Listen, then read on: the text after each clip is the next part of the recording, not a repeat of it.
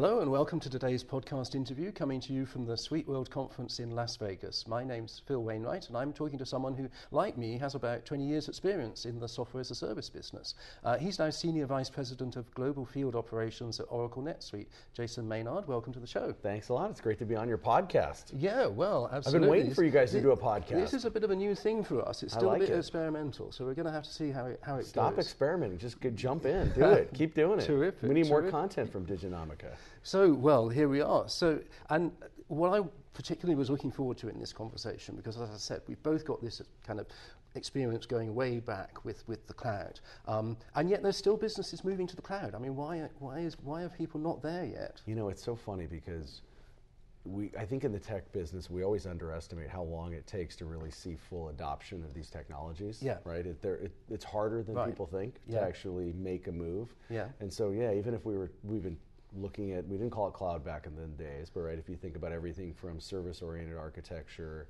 ASPs in the mm-hmm. late 90s, early 2000s, yep. and SaaS starting to rise, obviously, from NetSuite and other companies, yep. you know, around that time. It takes a long time, right? It takes a long time for and, mainstream. And we do love these buzzwords, don't we? To, to really, because you mentioned that in, in your talk this Buzzwords morning. are my favorite thing. Right. Being very sarcastic here. No, I think the tech industry, like it's, you know, I could, the TLA soup, three-letter mm-hmm. acronym soup, yeah. drives me absolutely bananas. It's it's like when you can't explain something clearly, what you do is you create a three-letter acronym to confuse everybody, so they think you're smarter than you actually are. That's my that's my very well, cynical yeah, view of Silicon Valley. I think you're absolutely right. You're absolutely right, and I, I, think and you also kind of blew up digital transformation as a term this morning, didn't you? I did. That yeah. is my, my least favorite term. I think yeah. digital transformation is sort of empty calories. Uh-huh. I think it's it's sort of a fancy way to describe people who haven't adopted the internet yet. if I can be so cynical. No, I, I, think you're absolutely right, but I, I think it's part of the problem is that we talk about the technology as if that's the end yeah. result, as that's the thing, and it's not, is it? Look, I'm, I'm a recovering Wall Street analyst, right? And so, you know, I was guilty of this, many of these things that I'm, uh, you know, accusing the industry of. But, you know, since I've been on the operating side of the business for the last four years, uh, you know, I spend more time helping our customers solve problems. Mm-hmm. And no customer ever has walked up to me and said, "Hey, you know, I really got an AI chatbot problem." right. I've not heard right. that. Yeah. I have not yeah, heard absolutely. about the AI chatbot problem. They haven't yeah. walked up and said, you know, I'm really looking forward to dis- digitally transforming my blockchain with AOI. I'm like, I don't know what these words mean, right? What customers have problems with is they're like, hey, I got to grow my revenue faster, right. or I'm buying a company that has got a complementary product and I got to figure out how to integrate it, or I got to grow my gross margins, or you know, my expenses are climbing too fast. How do we keep costs under control? Or I have to deal with a complex regulation uh, from FASB or from IFRS or whatever it is, and there's some new tax laws that I got to deal with. That those are the problems. Yeah. And it, it, everybody has a problem. They don't have a technology.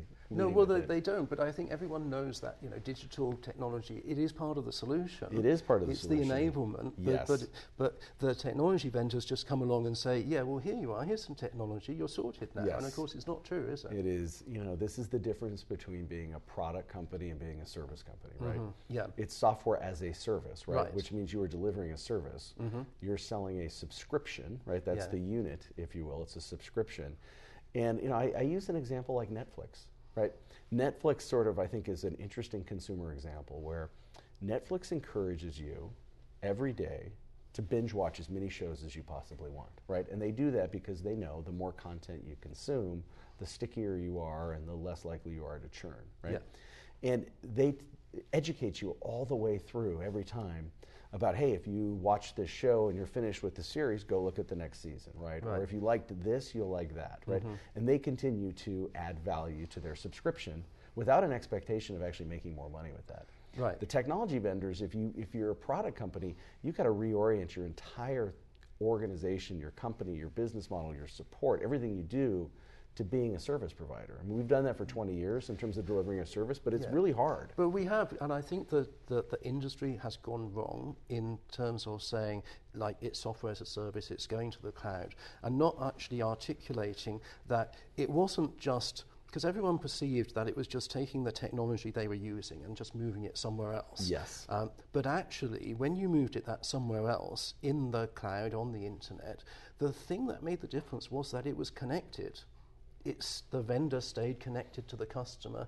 Uh, the, the customer was using the software every day in a way that the vendor could be in touch with. Yes. And, and that has delivered a completely different business model. And that, as a service model, is now actually shifting into every industry as all customers get connected. And so, you know, we, I'm, I'm ashamed to say this, but we have our own buzzword at Diginomica that we like to use. I mean, it's not a new one, it's, it's, but we pronounce it differently, XaaS, which stands for Everything as a Service. But yeah. it's this whole move. But kind of, to me, the, the, the underlying thing of this is this it's like a virtuous circle of engagement with the customer, of monitoring how the product is doing, and then delivering better outcomes, improving over time. No, 100%. I think you're totally right, which is it's we've the, you know, the, the world has sort of shifted obviously with the dissemination of you know broadband and internet and mobile phones and all the underlying technology that makes it easier to stay connected right? Whether you're you know any place you can be you can access you know your financials on your phone if yeah. you're a customer right but yeah.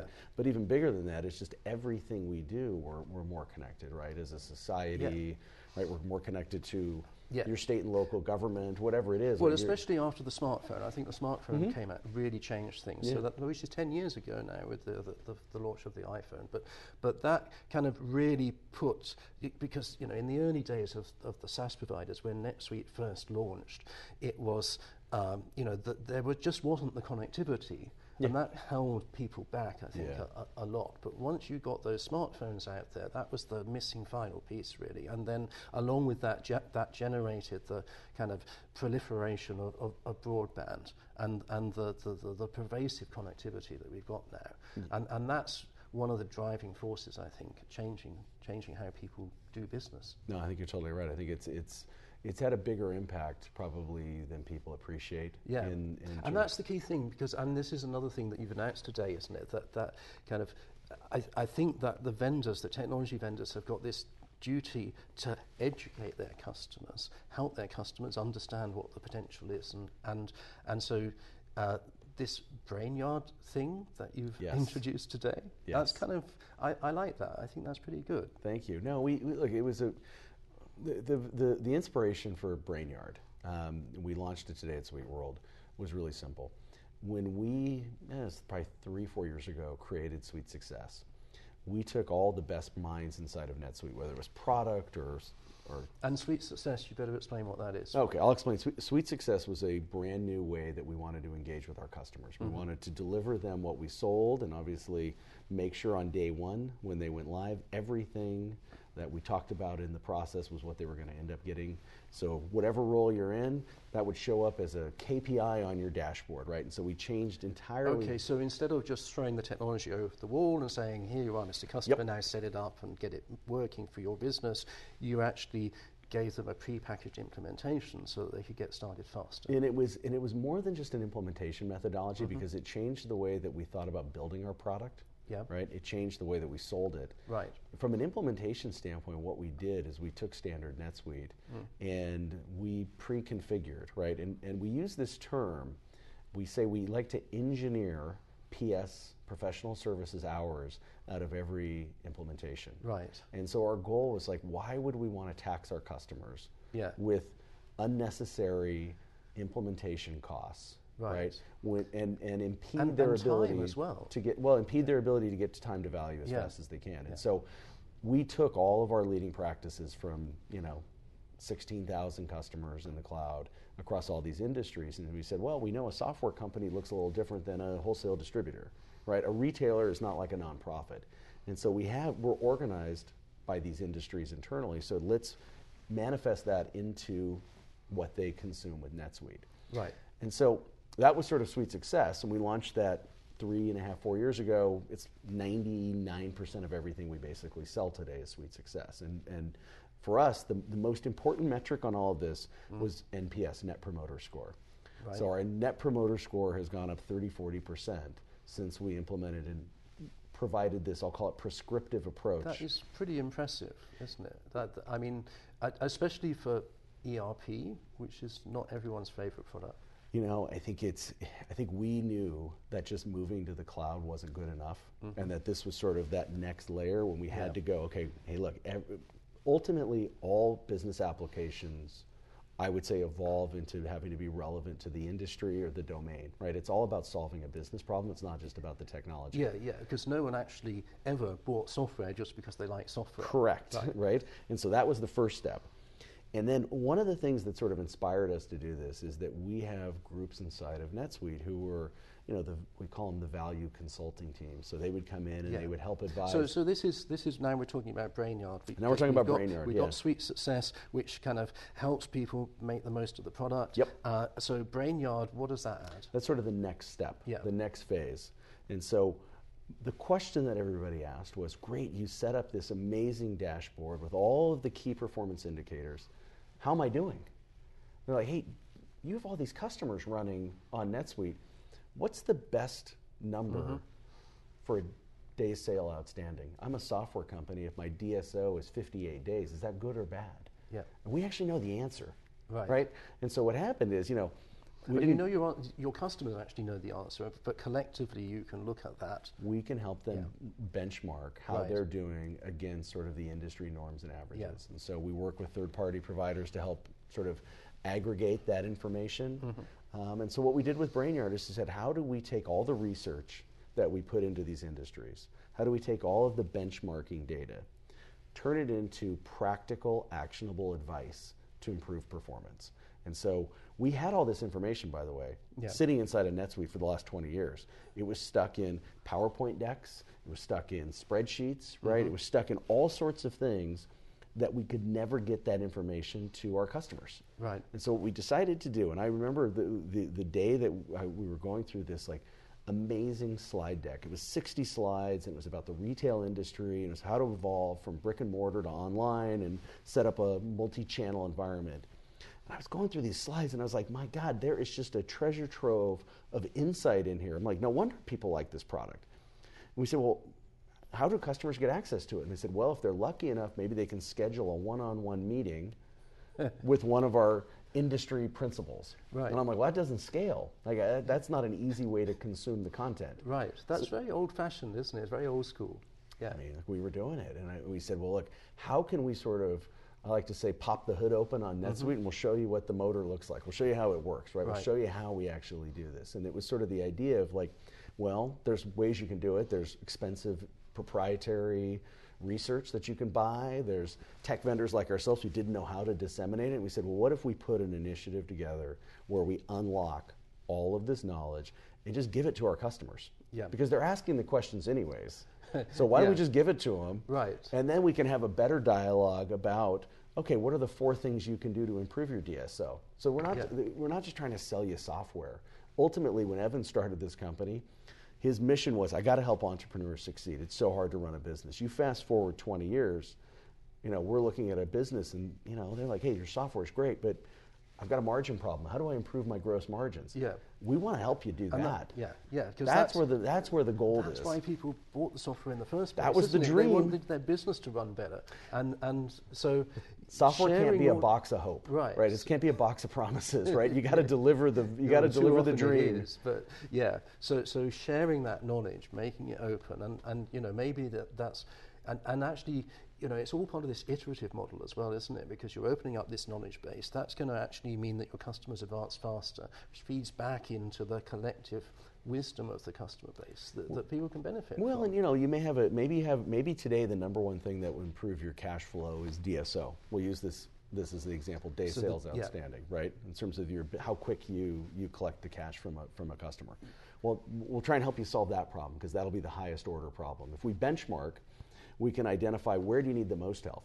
Maybe once you solve that, then you can look at other things right in your business, and then you know you can sort of tap into that. But yeah. it's it's all about how do you prioritize your scarce time and resources and make sure you're getting the most value out of NetSuite as you possibly can.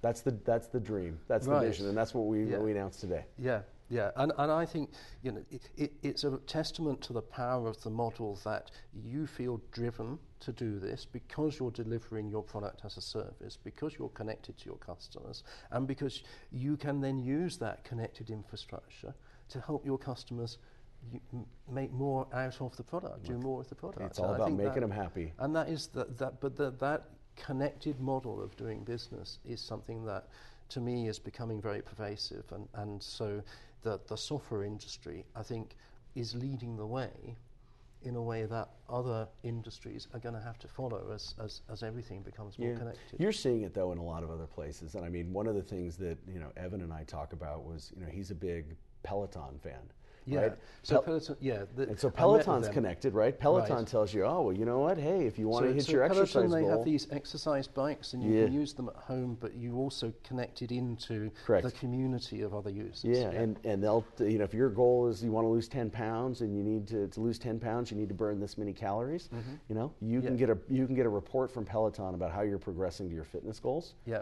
Well, you know, we look at it and say, hey, you know, maybe you don't need to lose 10 pounds in your business, but you need to reduce that DSO metric, or you Right. need to, you know, reduce spoilage, or you need to improve gross margin by 100 basis points. You know, we're going to help you get in shape. We're going to get you in business shape. Mm-hmm. Right. Yeah. Flex those muscles. Do the calisthenics. Get your cardio, whatever it is. Yeah, yeah. So, well, okay, that's been great talking. I think we need to wrap up. But um, uh, I was just thinking, we're in Las Vegas walking around so much at the moment. My step count has been enormous the past few days. So, I'm glad to hear that. We'll, we'll keep walking, keep roaming the floors, stay in shape. no, thanks very much, Jason. So I'm just going to wrap up, listeners. If you'd like to keep up to date with all things XaaS, which, as I said, is you know our own little buzzword, I- I we like try and one. make sen- sense of it. Um, uh, just search for the XaaS effect to sign up for our regular email newsletter, and you can also download our ebook or, or D-book, as we like to call it, on that. Um, so, well, thanks, Jason Maynard from NetSuite. Uh, I'm Phil Wainewright, and this has been a Diginomica podcast.